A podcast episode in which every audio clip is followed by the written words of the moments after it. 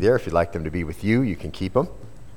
For the rest of you, turn to 2 Corinthians 4 as we return to our study of God's Word. Everything that we've tried to do this morning has been geared to magnify what we're about to do. Okay? So uh, the worship consists, of course, in all forms of the things that we did. It consists in lifting the Lord's name in song. It, it consists of prayer and being humble before the Lord. It's worship of His uh, authority and His. Uh, sovereignty over all of us. In giving, it is in worship, recognizing He's the one that gave everything to you, and so you worship that way. And in the reading of the Word is worship as we recognize His Word as authoritative and has uh, extrinsic authority in our own life and in the outworkings of our life and what we do. And so this is, uh, we've focused on this. This is where we'd like to know what the mind of the Lord is and have it be translated into our actions. And so that's our desire this morning, right? You can agree with that, I think, with me and so let's look there. Uh, it's a joy to be back here with you, and our desire today is to is to finish up this chapter. And so there are many things to cover. So I'd like to get in uh, to some of the introductory statements here, and then right into the Word of God.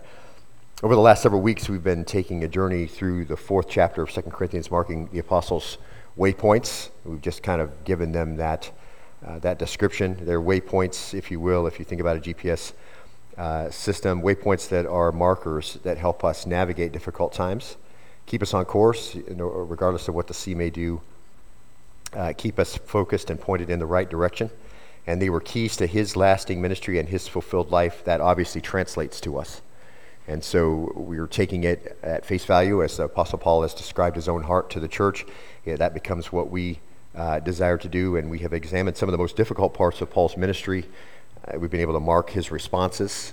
Uh, again, exemplary, and, and uh, it becomes uh, our, our point that we want to focus on as well. Last week we saw really this most humbling response from Paul to the difficulties in his life. And I'd like you to turn to 2 Corinthians chapter 4, verse 15, if you would.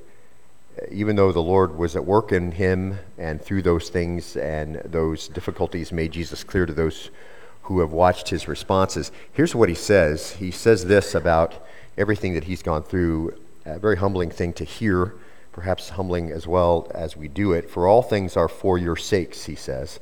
So think back of everything we've talked about with the Apostle Paul, all the cross references we've made in places where he's been and things that have happened to him. And he looks at them uh, with a very even keel and says, For all things are for your sakes, so that the grace which is spreading to more and more people may cause the giving of thanks to abound to the glory of God. So, along with all the purposes of God at work in his life and, and uh, to accomplish the Lord's plan, along with revealing Jesus in his persecution, perhaps even in his death, ultimately he knew no matter how things turned out, Paul revealed really an overarching purpose in his responses. He says, For all things are for your sake. And I would just pause there, beloved, because we stopped there last time. And just think about the difficult times that you've gone through. Would you be okay with it if you were going through a difficult time, whatever that is in your life, if it was just for someone else? If the Lord allowed you to go through that just for someone else, we're very, we're very uh, narcissistic society. Are we? we really love ourselves. We want ourselves to do the best. We, we, are, we have an overvalued opinion of ourselves and our own abilities. We, it's just everything about ourselves, and we want to make ourselves the most comfortable that we can possibly make ourselves. And, and, and I'm not saying that being comfortable and allowing the Lord's blessing on your life is a bad thing. It's not.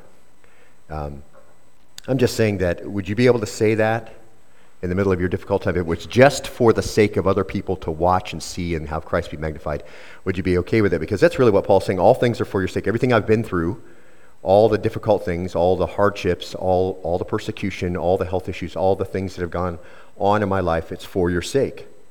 Everything you went through, uh, God would use for the benefit of others. And, and that understanding really is key.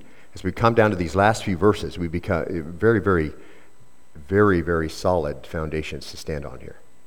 All things are for your sake, he says. And, and that understanding is really going to be key to your lasting ministry and your fulfilled life. If you understand that, if, if it could be okay that the things that difficulty things and things that happen to you are for someone else, would you be okay with that? You're getting to the mind where Paul ha- eh, is. You're getting to the point where it's okay uh, that the Lord use you to be an example, that the Lord uh, bring you through difficult times, that you reveal Jesus in your persecution, perhaps even your death. And so He says, uh, all things are for your sake, and that's a, a, a, very important understanding of lasting ministry. And the outcome of your ministry is that last part of verse 15. Look there in your copy of God's Word. Uh, so that the grace which is spreading to more and more people may cause the giving of thanks to abound to the glory of God. And that was our waypoint number 18, really a cumulative, out, uh, a cumulative outcome of your life. And the idea is, is as you do what you have to do and as you go through what you have to go through, and you do it in the way that God has intended for you to do it, it's going to produce a cumulative gospel effect. So none of those things that you're going through uh, are for nothing. And uh, over time, you're going to have this guarantee. People are being saved, and more and more voices are being added uh, to the course of worship, and that's what that means. See, as you go through the difficult things, if you handle them in the way that Paul has described for you, more and more people are giving thanks that abound to the glory of God. People watch you go through uh, a difficult time in, in your life. They watch you go through uh, physical hardship. They watch you go through a financial hardship. And you don't know what's happening, but what's happening is they're going home. And when they think about those things, they're giving thanks to the Lord, see? And you don't know it, but as you go through your ministry, as you pour yourself out for ministry, as you, as you give yourself away and you do all that, and people watch that over the course of your life, more and more people go home and they go to another place and they start thinking about how you've lived your life, and then the Lord gets praised. That's the whole idea, see.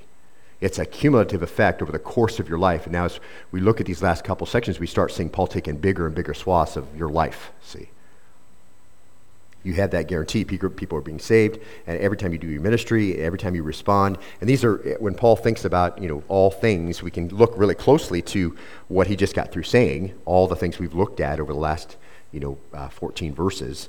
Uh, every time you do your ministry, every time you respond in such a way that it's clear that everything you have is because of mercy. In other words, when somebody insults you, somebody offends you, somebody jumps the gun on you, whatever, you just you, you can you can shrug that off. Why? Because you can endure anything if you realize that everything you have is a result of mercy. See, every, every time you deal with hidden uh, uh, sinful things in the right way, you know, and people watch you struggle with purity and, and, and make sure that you have a pure life and make sure you have an upstanding life and there's no scandals around you and all those kinds of things, you're, you're, you're recognizing those things that are shameful and you're, you're dealing with them on a daily basis, see, and they watch you over the long haul. They realize, hey, it, it can be done. And every time you proclaim the truth, and every time you're broken by the, the death trap the world's in, and so, so you are motivated to the point uh, that you want to point them to the only one who can deliver them from it. See? When, when your hope is that, and you know that that's the only hope of the world, and you give that out, and every time you make your life about service, and every time you take your hands off the outcome, see? You're not, you're not concerned about whether or not something happened at the end that was pleasing to you and that you were, you know, this is worthy of the effort you put in, but it's just, you know, here, I'm going to put the effort in and I'm going to leave the outcome up to the Lord. And, and every time you acknowledge that anything good that happens is God at work, and every time you go through difficult times and you don't accuse the Lord, but you live in such a way that make Jesus clearly seen, see? You see, these are cumulative effects of those kinds of things, just little things every single day, right? Difficult times, and you don't accuse the Lord. Why me, Lord? You know, there's a couple of different ways you can, you can respond. You can have a difficult time and say, Why me again, Lord? Or you can say, Okay, Lord, you've chosen me. Help me manage this in the way that's going to bring you glory. And over time, see people watch that over the course of your life. That's Paul's point. See? And, and every time, you know, the fear of death is on you and you face it with the certainty of the resurrection and a sure hope of the future, even though you've got a death sentence on you perhaps you just you have a sure hope of the future and it's about the resurrection and you're okay with whatever that is. See we're looking more of that today because paul really takes a, a, magnifying glass on that. Every time you pour yourself out as a drink offering for the ministry every time you speak what's true from the word of god and you live it out with no thought of your own glory you just do that over and over. And every time there's no difference between what you say and what and, and what you say you believe and what you're willing to proclaim. And all the times you do that over the course of your life there's this cumulative effect. There's this uh, this all of these spirit controlled responses, and that's what these are, right? Spirit controlled responses, and you can take great comfort in knowing this is all for someone else's sake. See? There's a, there's a cumulative blessing going on behind the scenes, and you're going through it, and you're responding to it, and you're enduring it, and you're being patient in it, and you're being faithful to it. And if this is your ministry, then you can be sure that it's going to have a lasting effect People are watching how you, how you pour yourself out for ministry, and people are watching how you deal in holiness, and they, and they watch uh, your life, and they see what's important. See? And, uh, and so, of course, you're never going to have to worry about whether your life made any difference, see? Because if you're doing it this way, it is making a difference. And you have that guarantee. And if you're looking through the eyes of faith, then there's going to be this tremendous fulfillment in, in, in, in your life that God is going to give you. Now, look at verse 16, we'll get right into our new section, if you would. 1 Corinthians 4, verse 16. We'll read to the end of the chapter. And again, we hear this phrase, and we're going to look at it just a second. Therefore, we do not lose heart. But though our outer man is decaying, yet our inner man is being renewed day by day. Verse 17 For momentary light affliction is producing for us an eternal weight of glory far beyond all comparison. Verse 18 While we look not at things which are seen, but at the things which are not seen, for the things which are seen are temporal, but the things which are not seen are eternal. And there's going to be some magnificent waypoints here, I think, just keeping you generally pointed in the right direction. And it all begins with these words Therefore, we do not lose heart. See, and we, we've seen that before. It's certainly harkening back to what he just said. He, pulls us in. We do not lose heart. You, you're included with Paul's statement. I'm included. You know, the wonderful guarantee that a life guided by the waypoints he's laid out for us is going to result in more and more people giving thanks and glory to God. So we don't lose heart because we know that your life is going to matter as you begin to incorporate these spiritual responses uh, connected to the growth of spirituality in your own life. And it also reminds us that this is where Paul started in verse 1. In verse 1, he said, Remember, therefore, you can look back there if you want. Therefore, since we have this ministry, as we've received mercy, we don't lose heart. And he uses the exact same phrase. See? To lose heart means to become cowardly, it means to become timid, faint hearted, weak, hopeless, fearful, to lose your boldness any of those things will apply there. Your bravery, your courage to become weary, faint hearted, to, to quit, to fold up your tent, if you will, to bail out. He goes, Paul says, since we have this ministry, as we've received mercy, in, in, spite of everything that's happened, Paul says here at verse 1, in spite of everything that's happened, everything that gets poured out on me, all the difficult times I've had, I just realize it's all mercy anyway. And so I can, I can manage this if it's all mercy and I didn't get what I deserved. So I don't lose heart. In 2 Timothy chapter 4, verse 7, he says, you know, I fought the good fight. So how did he get to the point where he could say, you know, I, I don't lose heart, and he could say in 2 Timothy 4 7, I fought the good fight, I have finished the course, I've kept the faith. How did he get through everything and be able to say that? See? And, and that's what we would like to be able to say, right? I fought the good fight, uh, I have finished the course, I've kept the faith. We don't want to get to the end and say, I didn't finish my course, and I certainly didn't keep the faith. So obviously, that's where we want to do want to be at the end of lasting ministry, which leads to a life well spent. Perhaps very much in spite of obvious circumstances, he's able to say that, and you are. And, and, and how can we be obedient to Hebrews chapter 12, verse 1? Let us lay aside every encumbrance and the sin which so easily entangles us and run the race with endurance that is set before us. And so be able to say at the end that what the Apostle Paul says in 2 Timothy 4 uh, not only run the race, but get to the end and, uh, you know, and not say, I'm done, but in the middle of it, be able to say uh, what Paul said I have not lost heart. See? You know, I, am not crushed, I'm not despairing, I'm not forsaken, I'm not destroyed. So there's more here that's going on on the inside with Paul, and we're going to look at that today. And Paul is going to reveal some things he can see happening on the outside of his body and some things that are going to reveal that are happening on the inside. But in 2 Corinthians 6, verse 4, remember Paul said this. He said, In much endurance, in afflictions, in hardships, in distresses, in beatings, imprisonments, tumults, labor, sleeplessness, and hunger. And I would say that probably you know, five of those we've never experienced. I mean, maybe, maybe one or two of you have experienced that. Uh, certainly, for the faith, I don't think perhaps anyone in here has had beatings, imprisonments, uh, labors, uh, hunger, perhaps, maybe, I don't know. A little further down, he says in 2 Corinthians 6 8 through 10, he says, uh, In glory and dishonor by evil report and good report, regarded as deceivers and yet true. So, you know, he's, what he's saying is true. People say he's a liar. They're, they're defaming his character. Bad reports about him as unknown yet well known, as dying yet be, behold we live, as punished yet not put to death, as sorrowful yet always rejoicing, as poor yet making many rich, as having nothing yet possessing all things. You know, evil reports, you know, called a deceiver, an unknown, dying, punished, sorrowful, poor, having nothing. You know, difficult, hard existence.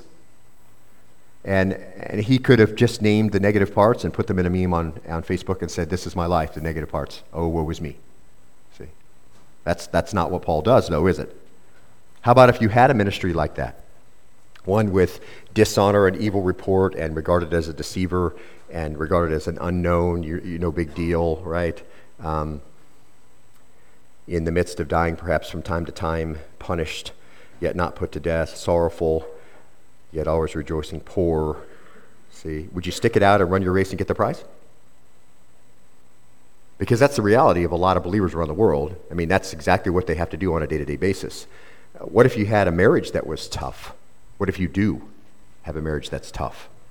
Or your life, what if your life has some difficult things in it? What if it does? Would you be able to say, I don't lose heart? And, and the answer that Paul uh, uh gave to us, key to lasting ministry, to fulfill life, is, you know, those things are connected, and he could say yes. So obviously it's possible to say yes. It's, also, uh, it's possible not to lose heart. How about that snapshot we saw in 2 Corinthians 11 23? He says, uh, in far more labors and far more imprisonments, beaten time without number, oft in danger of death. Five times I received from the Jews 39 lashes. Three times I was beaten with rods. Once I was stoned. Three times I was shipwrecked. A night and day I've spent in the deep. I've, I've been on frequent journeys in dangers from rivers, dangers from robbers, dangers from my countrymen, dangers from the Gentiles, dangers in the city, dangers in the wilderness, dangers on the sea, dangers among false brethren I've been in labor and hardship through many sleepless nights and hunger and thirst, off without food, in cold and exposure. This is Paul's life, and yet he says we don't lose heart, even though all these things are part of my normal life. There's got to be something here.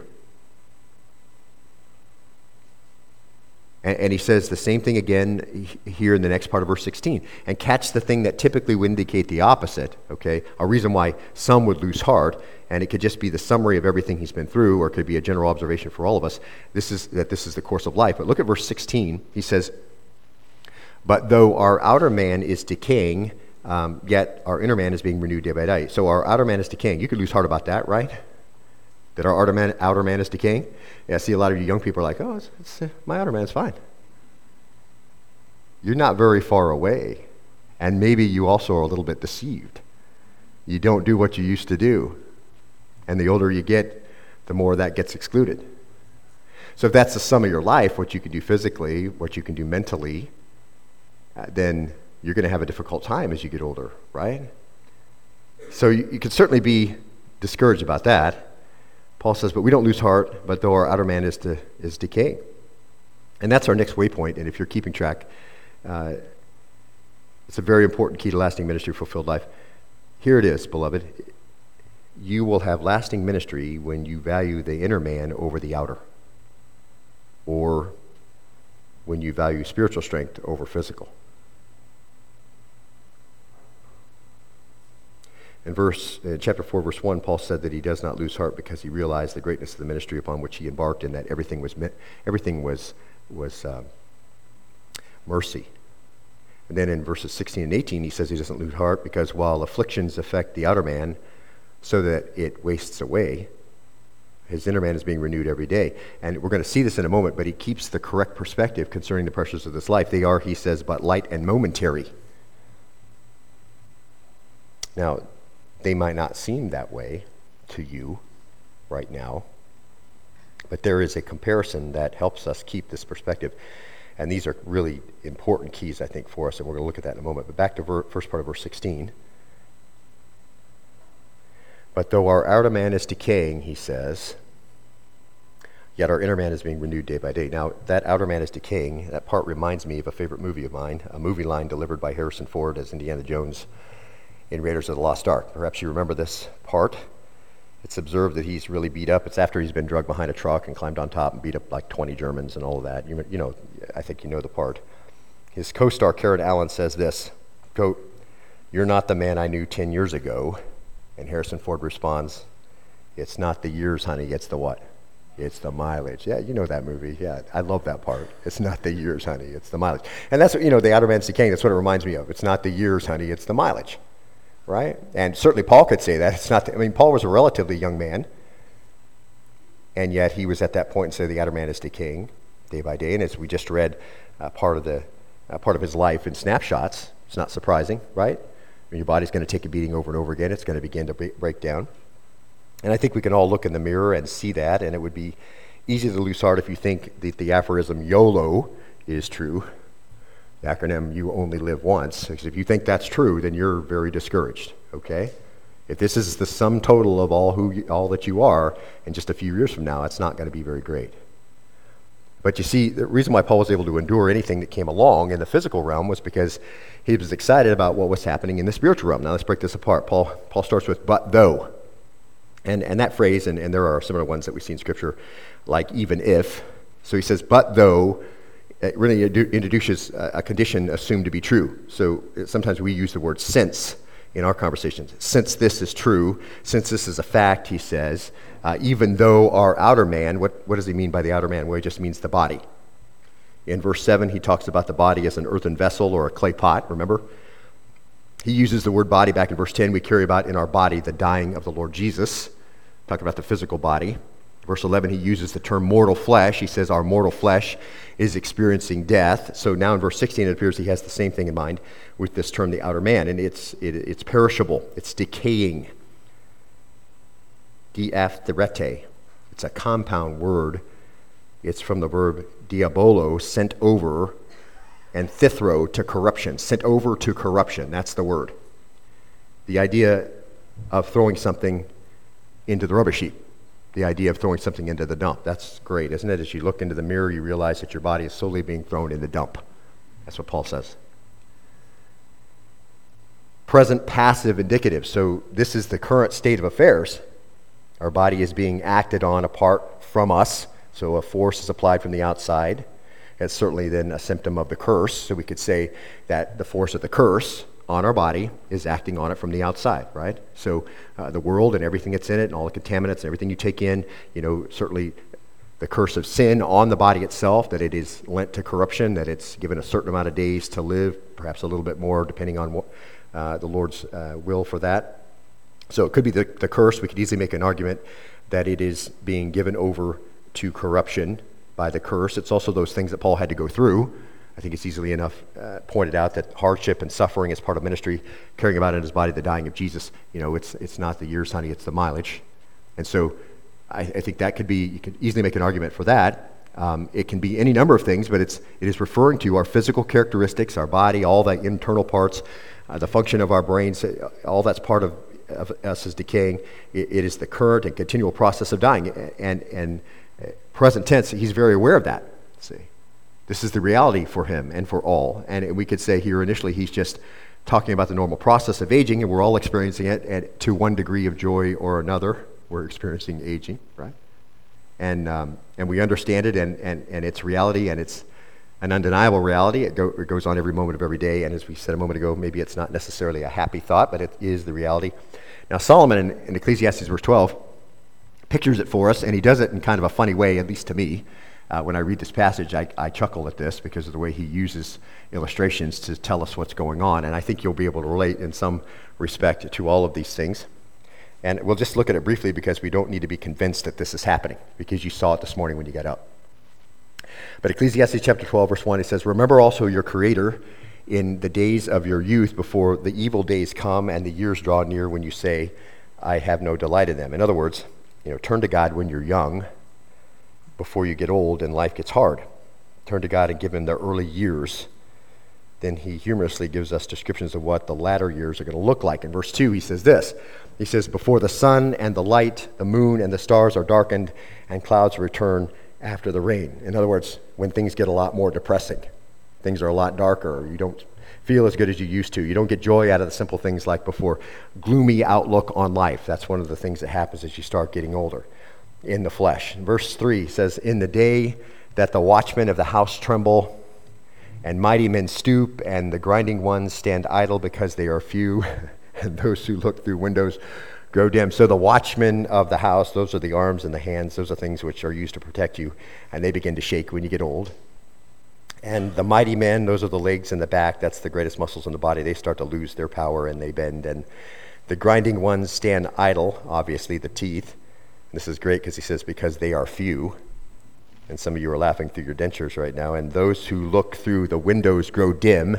So that's the eyes. And uh, the eyes are the window pane, cataract surgery, and all of that. You can't see like you used to see. And, it, you know, if you're not depressed yet, look at verse 4. And the doors on the street are shut as the sound of the grinding mill is low. And one will arise at the sound of the bird and all the daughters of song will sing softly. So the doors on the street, that has to do with your mouth. uh, because as you get older, you don't have much of an appetite, and uh, the sound of the grinding is low. You're not eating as much as you used to. You just don't feel like you have an appetite. And it says, will arise at the sound of a bird. So old age can bring the inability to sleep late. And so when the birds start to sing, you're up with them. Some of you understand that. And, and, uh, and you, the daughters of song will sing softly. So, in other words, you might not be the rocker you used to be either the music's going to be too loud or you can't hear it, one of the two. Okay, so it's one of those deals where you just get older and, and you just don't like it or you can't hear it. You know, verse 5, don't worry, we're almost done. Hopefully, you'll embrace Paul's comments when we are, uh, at, because he says, you know, the, the physical man is decaying, so you're, you're going to be looking more towards the next one. Verse 5 says this Furthermore, men are afraid of a high place and of terrors on the road and the almond tree blossoms, the grasshopper drags himself along, the carp- caperberry is ineffective, for a man goes to his eternal home while mourners uh, go about in the street. Men are afraid. It just means you stop enjoying heights and you worry about things that can happen. He says terrors along the road. You start thinking about all the possible scenarios where things would go wrong. The almond tree blossoms. When an almond tree blossoms, it turns white with flowers, and that just means your hair is going to turn white. And uh, instead of jumping and running everywhere like the grasshopper, everything slows down for you, just kind of dragging along. The caperberry is ineffective. That's the strong berry uh, flavor of capers. You probably recognize what that is. Used as garnish and seasoning and to invigorate your appetite. Nothing really invigorates anything at all when you're getting older. Eventually, we go the way of all flesh, and people who miss us, they're going to mourn. And, uh, and then Solomon reminds the reader, don't wait too long to know the Lord. He says in verse 6, he says, Remember him before the silver cord is broken, and the golden bowl is crushed, the pitcher by the well is shattered, and the wheel at the cistern is crushed. Verse 7, Then the dust will return to the earth as it was, and the spirit will return to God who gave it.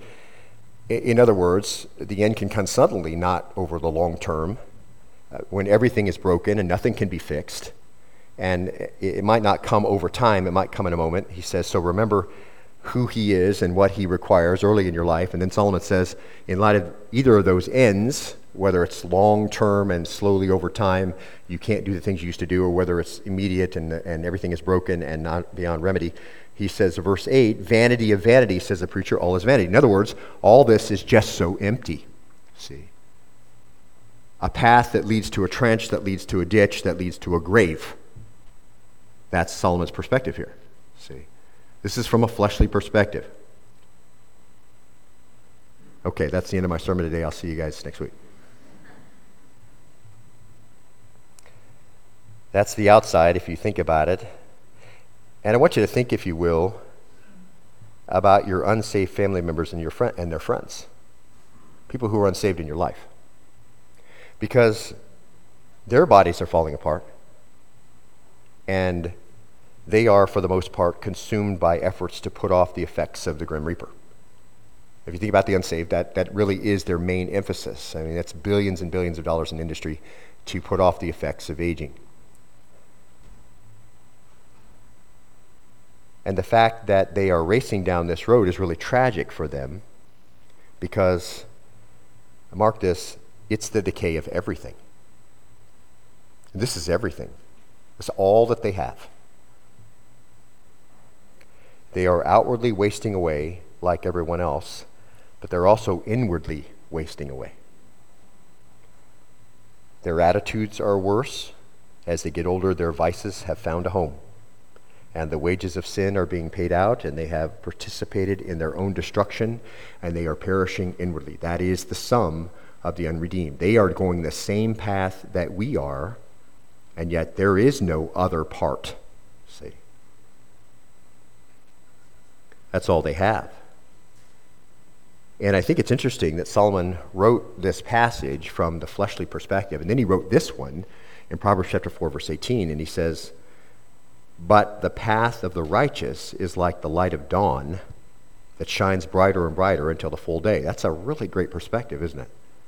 In other words, a path that leads to a brighter and brighter vista and finally to the wonder of eternity, instead of a trench that leads to a ditch, that leads to a pit, that leads to a grave and a headstone. But then he wrote right after that in Proverbs 4, verse 19 The way of the wicked is like darkness, they do not know over what they stumble.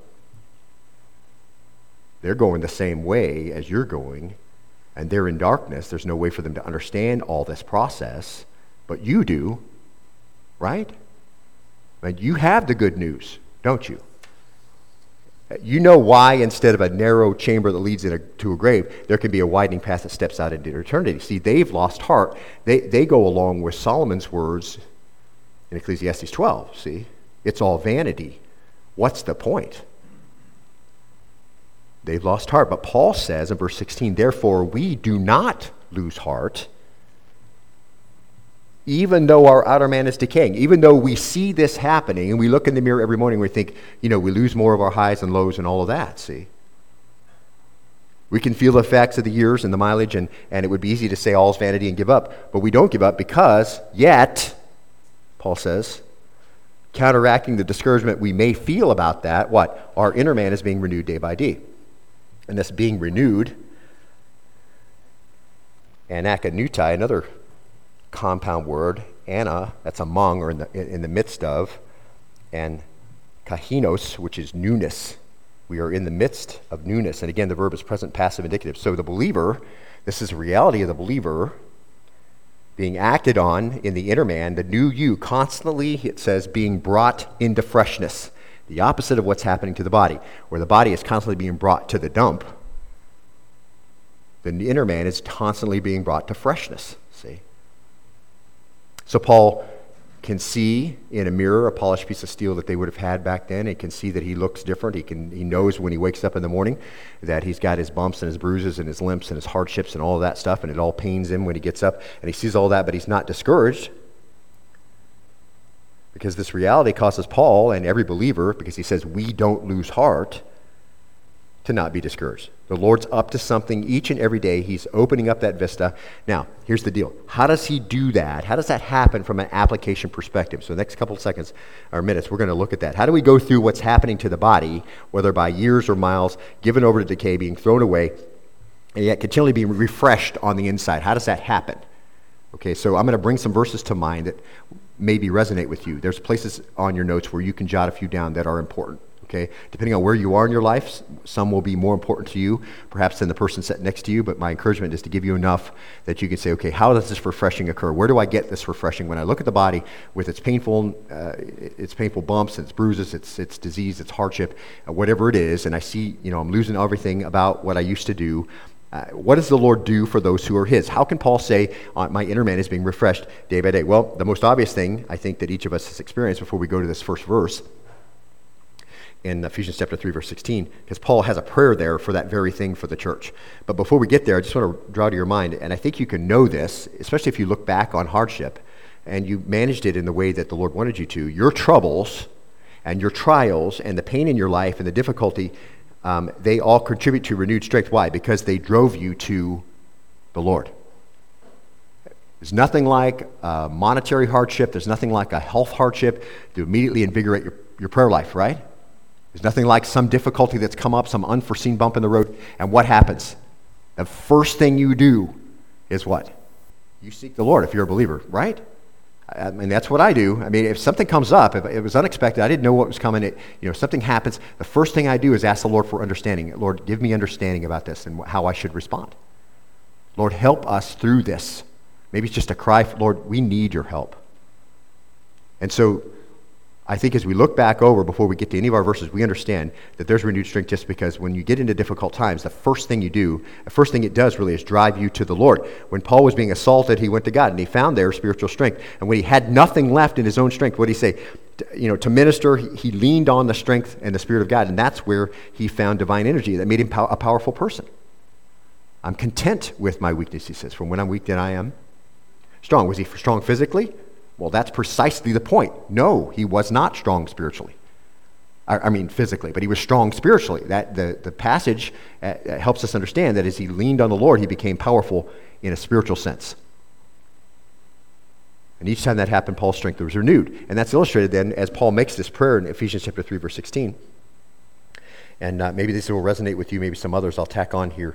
But um, in, in Ephesians chapter 3, verse 16, he's praying for the church in Ephesus, and he's praying for these things. He says in verse 16, he says that, and so he's, I seek the Lord in prayer that he would, so you can see the prayer moving towards the church. And I hope you pray for the church in this way. If you're praying for the church, just let me encourage you. There's at least eight passages in the New Testament that are directly to the church. Write one of those down and stick it on your computer screen or wherever you're going to look and pray for the church that way, okay? I mean, I appreciate you saying we're praying for the church and Lord help the church. Great. You know, the church has people in it, it has needs, it has faces, and we, we understand what the church needs, particularly as we read the New Testament. So let me encourage you to make this your prayer, and perhaps this will encourage you as we read it, that He would grant you, this is Paul praying for the church, according to the riches of His glory, to be strengthened with power through His Spirit in the inner man. In other words, the Lord can refresh us, He can fortify us with power for ministry and witness and service and obedience. And there is this refreshing that happens when He's at work through you. See? As you begin to work in His power, that's refreshing. And we saw there's this cumulative effect of lasting ministry, and so you can be refreshed that way, can't you? As you think about the course of your life and how long you've been a believer, walking with the Lord and desiring to do these things, you can look back over your life, and you may not be able to see it behind you, right? May just look like a wake in the ocean, and pretty soon it just fades away and it doesn't even look like you passed by. But the Lord says that your cumulative effect of your ministry has made more and more people come to the Lord and give thanks to Him. So you can be encouraged that way fortified and powerful ministry, witness, and service and obedience, and to the point that you were, you were uh, energized through the Spirit, right? You didn't bring anything to the table that was good. You, you recognized that you had nothing to offer, and the Lord then worked through you, and He received glory. And so there's energizing there. Refreshing. Verse 17 says, So that Christ may dwell in your hearts through faith, and that you, being rooted and grounded in love. See, you can be refreshed with the knowledge of the indwelling Spirit of Christ. If you think about that, and, that's part of the time that you spend in the Word, is you're, you're recognizing the Spirit of living Christ is living inside of you. And everything that you do and the time that you spend in the Word, all that refreshes you in that understanding, see? The Holy Spirit has taken up residence in you permanently and refreshed with the knowledge of, that God's disposition towards you is love. You were planted in His love, and your new life has grown out of that soil. Do you understand that? That is salvation in a nutshell, okay? Uh, when you come to faith and repentance, and receive Christ as your Savior, you were planted in God's love, and your life has grown out of that soil. Understand that, beloved. That is, that is refreshing. Each of these things, as you think about them, and I mean, not just in casual, oh, well, that's great. You know, just one of those things like it's like looking up at the stars. You know, you don't, you do it so often you don't see anything anymore, right? Or then you have a little kid with you, uh, one of your kids, and they'll look up and say, Dad, look at the Big Dipper. And you're like looking up and you're like, oh my goodness. Or like the full eclipse of the moon the other, a couple of months ago. Did you, watch, did you go outside and look at that? That was amazing. And when the moon went behind the shadow of the earth, the stars were brilliant. That's the kind of thing. I don't want you to just look at this like, oh, yeah, what's the stars? I want you to think about this kind of stuff, okay? And then verse 18, he says, he says this, may be able, so you're rooted and grounded in love, and may be able to comprehend with all the saints what is the breadth and the length and the height and the depth, and to know the love of Christ which surpasses knowledge. You're refreshed with the dimensions of the expanding comprehension of the scope of Christ's care for you. Paul wants the church to understand the exact dimensions of God's care for you. Don't think that you're in some desert place where the Lord's not paying attention to you, okay? Paul says, I want you to know, I want you to be able to comprehend. So, in other words, you have that knowledge, but I want you to assimilate it, okay? with all the saints. So we get taken in with that with this comment. All the saints. What's the breadth, the length, the height, and the depth? Refreshed with this expanding comprehension of the scope of Christ's care for you, displayed in his promises and his supply for your needs. Even in hardship, you can look back and say, you know, the Lord took care of us. We made it through there. I don't know how we made it through there, but we made it. Then he says this that you may be filled up to all the fullness of God. So you can be refreshed in the observation of the fruit of the Spirit coming to maturity in your life. I hope that you can. I hope that you begin to see uh, those kinds of things. That, that fruit of the Spirit, everything He's planned for you, beginning to show evidence. Love, joy, peace, you know, patience, gentleness, goodness, faith, you know, you start seeing that fruit grow into maturity, you can be refreshed that the Lord is at work in you. When you deal with situations differently now than you did two years ago, when, when some annoyance comes into your life and your first thing is not to fly off the handle and give them a piece of your mind, but instead just to say, hey, it's all mercy and I'm all right with it. I, I can be okay with this. Lord, you're just bringing this into my life to bring, make me more like Christ. When you, when you start responding that way and you start seeing the fruit of the Spirit, because that's not what the natural man does. Guess what? In the car on the way to work tomorrow, when somebody cuts you off, or you cut someone else off and that person's unredeemed, they're not thinking, oh, Lord, just give me a spirit of peace. I'm good with it. No, that's not what they're doing. They're giving you the international sign of, I hate you, right? So re- recognize, listen, there's a significant difference between how you respond, controlled by the Spirit, and how the world's going to respond. And you should be seeing that more and more over the years. As you spend time in the Word, let the Word dwell in you richly with all wisdom, what happens? That fruit begins to be born in your life. Romans chapter 12, verse 2, another place that has some marvelous spots where we can see we're refreshed. In, in verse 2, Paul says, And do not be conformed to this world, but be transformed by the renewing of your mind, so that you may prove what the will of God is, that which is good and acceptable and perfect. There is renewing, same word in the noun form as our passage, of the mind that is so encouraging you're able to discern the will of God. Did you know that the Lord has made it possible for you to know what his good, his good and perfect will is? Did you know that? As you renew your mind by spending time in the Word, you can know what the right step is, okay? And that's very refreshing. Colossians chapter 3, verse 10, and have put on the new self who is being renewed in true knowledge according to the image of the one who created him. Just pause right there. there. There's a renewal of knowledge that goes on in your life, and you can be encouraged by this. Perhaps you came into salvation with a collection of worldly knowledge. You were uh, quite smart and you understood worldly knowledge, and that has begun to be replaced by truth. That's the point you had these ideas of how the world works and how people work and what, all that kind of stuff, and that's slowly being exchanged, and you can see the change in your worldview is a direct evidence and refreshing to you because God is at work in you. 1 Corinthians 15 53. For this perishable must put on the imperishable, and this mortal must put on immortality. And of course, uh, the same motivation that's motivated saints before us, the ones that motivate are being motivated in, in areas of danger right now in the world you are renewed daily by the promise that this body, bound to decay, will be transformed into an immortal body fit for glory and holiness. That is your reality. The body that you have right now is going to be exchanged for one that is fit for forever in glory. That is your reality. That's your future. James chapter 1 verse 12 Blessed is the man who perseveres under trial for once he has been approved, he will receive the crown of life which the Lord has promised to those who love him. You can renew, renew daily, refresh daily by the promise that God will reward obedience. That's is the response. That's what it means, loving the Lord. Obedience and loving the Lord. See, when you obey God's commands, that's the same as loving the Lord. So you can't just say, I love the Lord, and then not do what he says, because then you're just speaking two different things. But you can be renewed daily by the promise that God's going to reward obedience.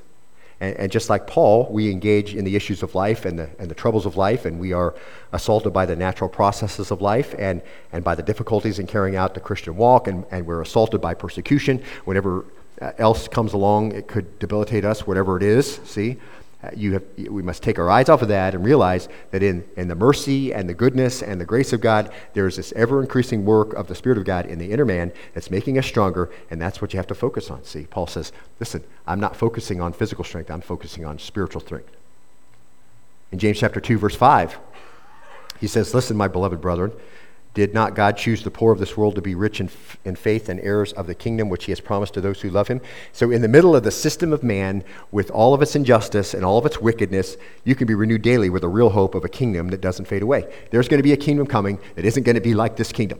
Okay, this one's temporary, and in the midst of all the injustice and all the hardship and all the horror of, of statements made by governors and by senators and whatever, you realize that someday that world system is going to be replaced by a kingdom that's never going to fade away, and none of that will exist anymore. And that is such a hope, right? I mean, we do what we can to change where we are, but eventually there, it's going to be changed. The Lord's going to change it. He's going to give the correct names to the correct people and get rid of the people who shouldn't be in those places, and the right people will be where they should be.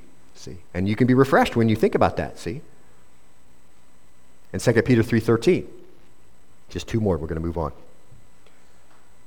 But according to his promise, we are looking for new heavens and a new earth in which righteousness dwells. And that just kind of jumps off the last one. Renewed with the promise of a new heaven and a new earth, and it is ruled in righteousness and not in wickedness. Say. 1 John 2 25. This is the promise which he himself made to us eternal life, renewed daily in the inner man by the promise of eternal life. Your reality, your future. See? And which of those resonates with you? See? And there are dozens more. We could have spent just that, the whole time just on that. in the middle of the hardship and the daily grind and the breaking down of the body, in the middle of affliction and perplexity, so you don't know what the next step is, and persecution and humiliation and being put down to a place that you didn't expect you'd be, and, and, and being sure he was, you know, you were going to die, and, and you can look at all of it and you can say in verse 17, look there in your, ne- in your copy of God's word, for momentary light affliction is producing for us an eternal weight of glory far beyond all comparison. That's what he calls it. All the hardship, all the difficulty. He calls it a momentary parautika. That's an adverb. The root has to do with buffeting when sailing. If you're a sailor, you know you can be set up in the wind and go, and then there'll be a little buffeting wind, and the sail just kind of moves a little bit and then fills back up again. That's, that's that idea. Parautika is that buffeting of the sail that occurs in the middle of, of, of your trek and you're heading out. Paul says, momentary light, that's the adjective elaphros, has to do with pushing something quickly, usually men having to propel a large sailing ship with oars. You don't move it very far. I mean, you put the oars in the water and you can move it, but you really rely on the wind. So Paul says it's momentary and it's light. So the idea Paul has carried along to convey is this next word, affliction. And we know that word well, don't we? Thlipsis.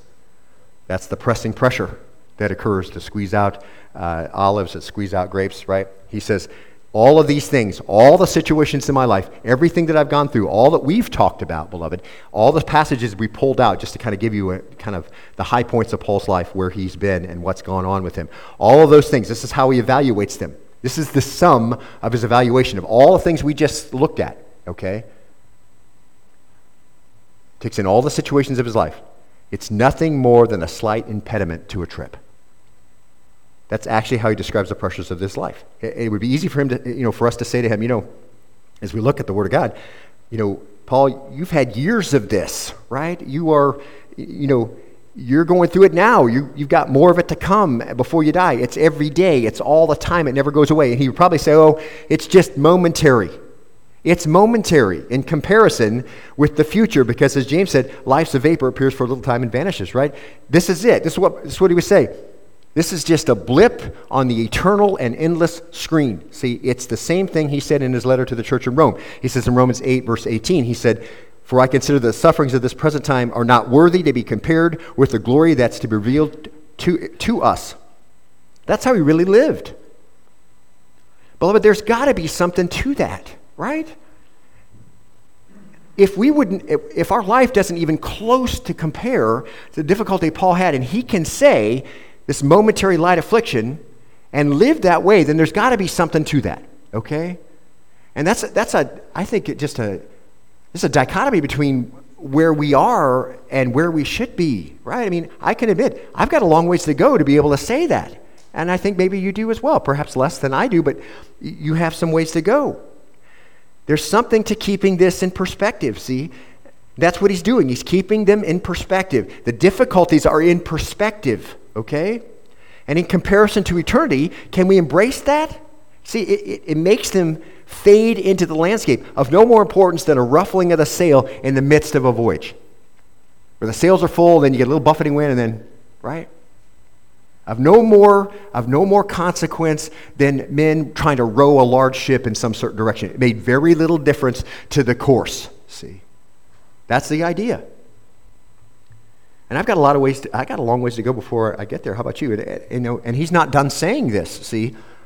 And that perspective gives us our next waypoint, and, and it's this last part of verse 17. Look, look what it says. Momentary light affliction, and he says this, is producing for us an eternal weight of glory far beyond comparison. And this is key number 20.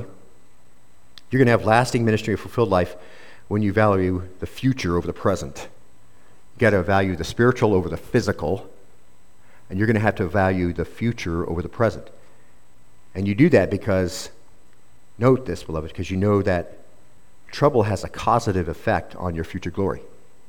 Mark this, okay? We've said this a bunch of times. Trouble has a causative effect on your future glory. What do I mean? What, what, regardless of what the body goes through, the life of the redeemed is not getting narrower and narrower and narrower until it reaches the grave where it ends, okay? Mark this the life of the redeemed is getting broader and broader as the days the Lord have given us multiply, and eventually it's going to broaden out into this glorious eternity. Okay? That's, that's where you're headed.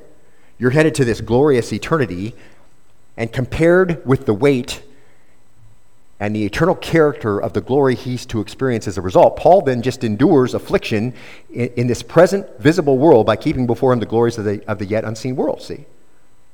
That's what he says. It's producing for us an eternal weight of glory. And Paul pulls you in too, okay? All the difficult times, all the afflictions are producing for you this eternal weight of glory. There's a causative effect. Paul's saying that there's a direct correlation. The more I suffer, the greater my eternal glory. That's right, they're connected. The more you suffer, it's producing an eternal weight of glory. It means a, mass of it, something heavy. It tips the scales. Weight is the noun baros. It, it's very heavy. And, and modified by the adjective eternal, henos is where we get the word eons of time. So heavy eons of time of weight of glory. Over a long period of time, we get to have this. See? This is the, the, the final state of your eternal body, bearing the, this glory God has given to you without end. And it's hard to get, it's hard to get your mind around that, isn't it? Paul's statement here. This, this is what it must mean when we see that word used elsewhere in the New Testament. So marvelous, right? The eons of time, this eternal weight of glory is going to belong to you directly related to the suffering that you go through. I mean, and, and this just pops in my mind here. But think about, do you remember when, when Jesus was, he was going to his passion and he's on the road and, and uh, the mother of um, James and John come up and what do they ask Jesus? They say, will you grant it to my sons? Do you remember this? What, do they want, what, what, is, what does she want him to say to, yes to? Yeah, to, to, to sit on my right and my left hand. And Jesus said, You don't know what you're asking. Are you able to drink the cup that I'm going to drink? What's the cup he's going to drink? Crucifixion, right? Remember in the garden, he said, If it be your will, Lord, let this cup pass from me, even so thy will be done. What's he saying? You know, the important seats, who are they reserved for? the ones who suffer, right? I mean, and then Jesus goes on and says, My Heavenly Father is the one that gives out those seats. He's the one who knows all of these things. I don't think you can minimize this, beloved, that the hardships of your life and, and the difficulties and the suffering are directly related to this weight of glory that you can bear throughout all eternity, throughout all the eons. See? So it's very difficult to, to grab that, right? And Paul, Paul had a lot to look forward to. And, and it was such that he said the difference between the temporary life uh, troubles, these light troubles, and the reward to follow, he says, is far beyond all comparison, see? And it's the word we've seen so many times before, huperbole. It's, in other words, there isn't anything in this old world that we compare this to. In other words, any causative relationship that we know of doesn't stack up sufficiently to illustrate what's going on here okay? The cause and the effect is so vastly different from the cause, this momentary light affliction, to the effect, this eternal weight of glory for all eternity. See? There's nothing in this world that we're, it's, that's why he says it's far beyond all comparison. We can't find anything with that kind of bump that creates that much ripple. Okay? That's the whole idea. Now, just as a footnote, okay? Pain is pain. Okay? I mean, we're not Christian scientists and we don't say no pain, no pain, no pain. Okay? Pain is real. And, and suffering is suffering. And if you think about Paul, you know, scars are scars and rocks are rocks. And rods are rods. And a beating is a beating, okay? And a whip's a whip. And defamation of character is defamation of character. And assassination of someone's integrity, it's that. And calling somebody names, it's still that. It's all that, okay? This is real, this is real deal here and you say, well, you know, how do we get through it? And then your answer is, well, God helps us. Yes, He does. You're right. But He's doing it through a person made out of clay, right? Is something going on out here, and then you're here, and it's like you're disconnected from it. This is the reality of pain and suffering and a whip and, and all of that, okay? So I don't want you to think somehow it's, it's different for Paul or it'll be different for us, and, and a whip doesn't mean a whip, and, and, and a stone doesn't mean a stone, okay? And pain doesn't mean pain. It does, okay? He's doing it through people, see, made out of clay. This is real. We don't deny its reality. What Paul, here it is. What Paul is saying is we deny that it matters. Okay? We're not denying that it's real. Paul's just denying that it matters. It doesn't matter any more than am I'm full before the wind, I get a little buffing of the sail as I stay on my course. It doesn't matter any more than me dipping the oars in for a second in the middle of a, of a trip. I'm not going to make any more difference. It doesn't matter, Paul says. It's not that it doesn't exist, and not that it isn't real. It's not that it won't be severe, see? It just it doesn't matter. That's the, that's the idea. It's real, but in comparison, then it isn't important, see? It's a trivial annoyance. That's, what, that's, that's Paul's, Paul's opinion of it. On the one hand, it's light and momentary, and then on the other hand, it's far more than that because it's producing for us an eternal weight of glory. It's made a, rip, a ripple that's huge, see, in comparison. It's having a positive effect. Physical suffering, uh, defamation, disappointment, all the things that men's suffered. The life decaying, being thrown into the waste, all of that all producing something, something worth having, beloved, for all eternity, obviously. Something worth having for all eternity.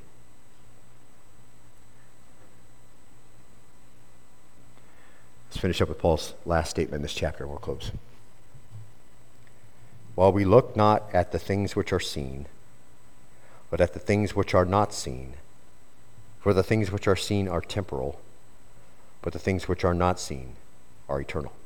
This is our last waypoint. Paul's final key in his, to his success and lasting ministry and, and certainly his fulfilled life. Here it is. People who come to the end of lasting ministry and faithfulness and come to the end of a fulfilled life are people who value the unseen over the seen. And Paul isn't talking about some imaginary world that lives in his dreams, okay? He's talking about a reality that's about to be revealed. And that's really the difference. When we talk about heaven and eternity and reward and everything made new and a new physical body and the presence of Christ, beloved, those are realities. And we should speak of them and think of them in that way. You know, children are a lot better at this than adults. Have you ever noticed that? I've always been so interested in listening as my sons grew up talk about eternity. I mean, they begin to talk about the eternal state. I, I'm all ears. Because, you know, they'll read about features of the eternal state and immediately embrace those things as their reality. Dad, we get to do X. It's going to be like this. See? It's not like maybe it will, or like not that important. They kind of brush it off or whatever. It's, it's real, see? And that's factual. It is real, see? And that's always been very encouraging to me, very, very grounding. The realities of heaven are certainties for them. They, and, and here it is. They haven't, here's why, okay? They haven't cultivated a love for the world and for sin, so they have a pure desire for the presence of Christ. Right? That's what dulls the, that's what dulls the senses for the presence of Christ, right? That's what we read last week with the young man who had taken captive there at that Chinese church, right? And he got into prison and he realized that he really did love the world. And he had desire for the world and the things of the world. And that's why the things of Christ, and, and he wasn't really crucified to the world, he still loved it. And that dims, that dims the view, doesn't it? Cultivated sin and baggage. You don't talk about the eternal state anymore, you're just talking about the world. See? And, you know, children know that the one who designed everything here that even in its broken state can bring so much joy family and games and nature and happiness and worship and relationships and vacations and all the stuff that comes along with living in this world. They know with assurance, and now listen, beloved, they know this surely that the one who designed all of that is to be trusted to design a new heaven and a new earth with us in mind for our eternal joy and our delight in his presence forever. They know that for sure. Do you know that for sure? That the one who designed this broken world, and in the midst of the broken world, we can have joy. Did you know the one who designed this, the world stained by sin, is designing another one with you in mind where you get to stay with him forever? That eternal state will never be broken, and you'll enjoy his presence forever, for as long for the eons of time. See, that's the reality that Paul's thinking about. And, and again, you know, it's, it's hard to connect with that, isn't it? Can we go through the difficult times and then and be looking forward to the eternal state as a reality? Enough so that it won't buy us out of our relationship with the Lord? See? These difficult times are not enough to buy us out? That's Paul's life, see? That's Paul's life all the objects, all the possessions, all the ideas, all the systems, all the standards, all the ambitions, the achievements, they're all part of a passing world order. All of those guys, okay, whatever you're hanging on to, all those standards, your physical ability, your ideas, your, you know, all your possessions, all your achievements, they're, pass, they're part of a passing world order. It doesn't matter a bit to Paul. See? And if he never had a fortune, and if he never had a bank account, and if he never had a house, and, and never had an estate, if he never started an organization or, or belonged to one, if he never had a respected career uh, or a place of prominence or fame or celebrity or earthly accomplishment or whatever, it didn't matter. Why? Because what mattered was what was to come, and the rest he counted as refuge. Lasting ministry, a fulfilled life will embrace those things that are to come. If you want that, that's got to be your perspective, okay? Oliver Wendell Holmes, uh, senior, is noted for saying, Some people are so heavenly minded that they are no earthly good. Did you know he said that? Yeah. Have you ever heard that? People said, I've heard somebody say that as if that's true. And Paul says no to that. No. While we look not at the things which are seen, but at the things which are not seen. What am I focusing on?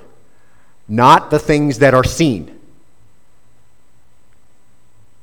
Because the things which are seen are temporal, but the things which are not seen are eternal. Lasting ministry knows that the right perspective, spiritual strength over physical strength, future over present, unseen over seen, puts everything else in its correct focus.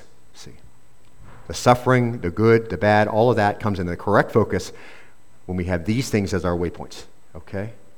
Spiritual strength over physical strength, future over present, unseen over seen. Those are our last waypoints. And we'll close with that. Let the Lord work through our own hearts. Lord, we thank you today for an ability to read your word, for an opportunity to uh, see this marvelous passage, one of my favorites in all the Word of God, that really put things in perspective for me. And Father, I admit to you that I'm, I seem like I'm far away from there, but I don't want to be. And so, Father, I pray that you'll help us all to embrace these things in the good times, in the bad times, whatever we're going through, hardship, uh, goodness, uh, blessing, um, all those things that are part of the day to day life, looking in the mirror and realizing that, you know, uh, there's more in the bottom of the hourglass than there is in the top. And it's not that those things are not real. It's not that our hardship is not real. It's not that pain isn't pain. It's just that in light of the future, it's not important. Help us to grasp those realities, Father. Help us to enjoy this lofty position that you've given us, even though it doesn't seem like we have it. It is as real as the chair we're sitting on, as the building we're, we're sitting in. Uh, those realities are real, they are there. It describes who we are, it describes our future, as sure as if we were already standing there. Lord, help us to be encouraged that way. Help us to have childlike faith.